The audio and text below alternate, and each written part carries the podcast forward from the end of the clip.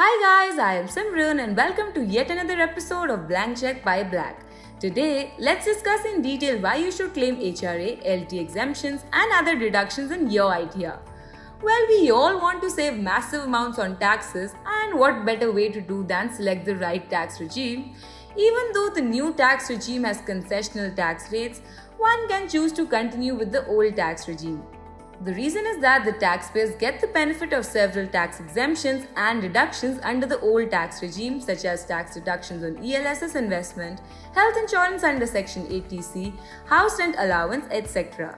These exemptions and deductions are not provided under the new regime as the new tax policy does not offer exemptions like the old one.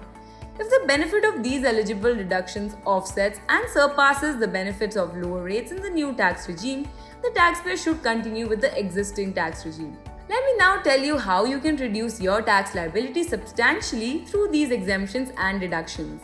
First, Section 80C, the holy grail of deductions.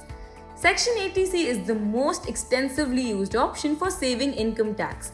Here, an individual or an HUF who invests or spends on stipulated tax saving avenues can claim up to Rs 1.5 lakh for a tax deduction.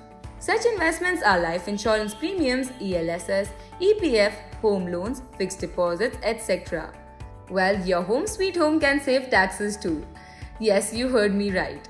Salaried individuals who live in rented houses can claim the house rent allowance to lower their taxes partially or wholly. The allowance is for expenses related to rented accommodation. If you do not live in rented accommodation, this allowance is fully taxable. The deduction available is the least of the following amounts. The next one is Section 80GG. If you pay rent for any residential accommodation but do not receive HRA from your employer or if you are self employed, you can still claim the deduction under Section 80GG. The next one is LTC Cash Voucher Scheme. Well, every taxpayer can claim to leave travel allowance exemption for two journeys in a block of four years. To help the employees who were unable to travel due to the COVID 19 pandemic, the government introduced Leave Travel Concession or LTC Cash Voucher Scheme. Under the LTC Cash Voucher Scheme, employees can purchase goods and avail services that attract a GST rate of 12% or more in lieu of travel. Earlier, only government employees could enjoy the benefit of this scheme, but later it was extended to private sector employees as well. Invest in an NPS scheme and reap benefits from the contributions.